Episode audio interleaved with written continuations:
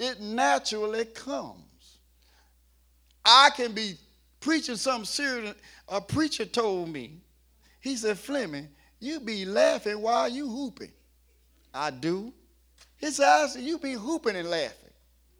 I said, I do. He said, yeah, you be smiling while you hooping.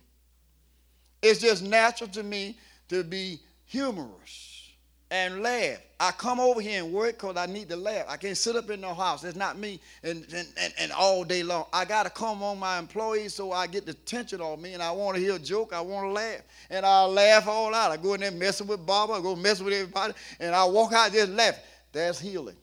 You don't know what's on my mind. You got to laugh. Why? When you frown, number one, you're ugly anyhow when you frown.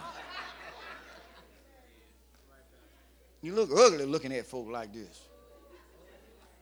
All that tension there. Science said when you smile, it takes 18 muscles. Well, no, they said 46 muscles. 46 muscles to frown. And it only takes 16 to smile. You produce tension when you take stuff so seriously. Like some folks, I don't like all that. I just want to listen. They look, mean folk don't like laughing.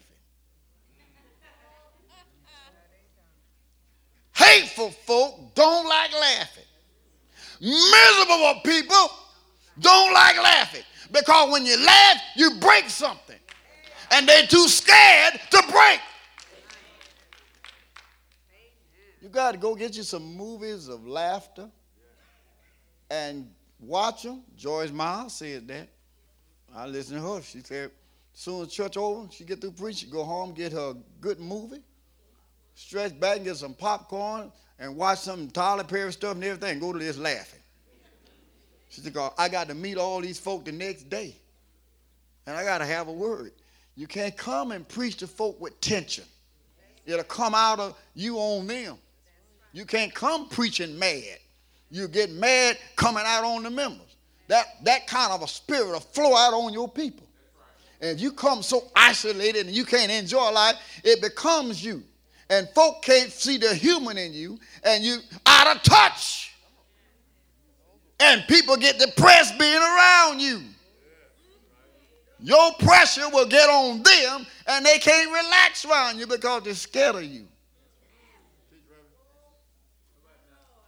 Laugh. Look at somebody and say, laugh. I told you the other day, you all, you all even look bad when you say the word poor, don't you? Remember? Everybody said poor. Poor. You see how ugly you look? Poor. now I'm gonna get you smile. Everybody said rich. Look, yeah, rich, rich, rich, rich, rich. Smile. I see some man with all dimples. You're rich, rich. You can't even say, you can't even say the word rich with your mouth closed. You got to smile rich. Poor, poor. You gotta keep laughter in your marriage. Y'all play, y'all play checkers. Y'all play the chess. You and your wife. Mm-hmm. We used to do that when we were young. So Fleming always would cheat. they don't say nothing because she not here. Women always beat us. Y'all like cheat. you ever did that with your wife when you're young? It's fun.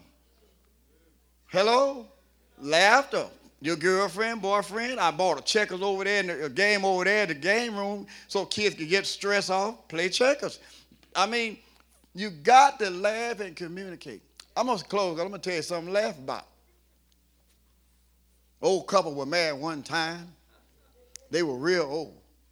And so the old lady was lying in the bed. She said, Billy, you don't hug me like you used to when we were young. He said, Come on, Lula. Come on. He pulled her to her. She said, Wonderful. She says, Billy, you don't kiss me no more like you used to. He turned over, he kissed her. She says, Wonderful. She said, Billy, you don't nibble on my ear like you used to. He, said, uh, Just a minute. He got out the bed. She said, Where you going? She said, I'm going to get my teeth.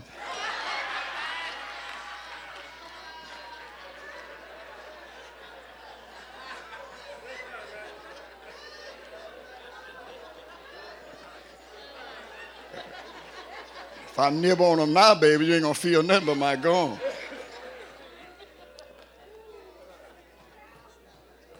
Some of y'all didn't laugh at that.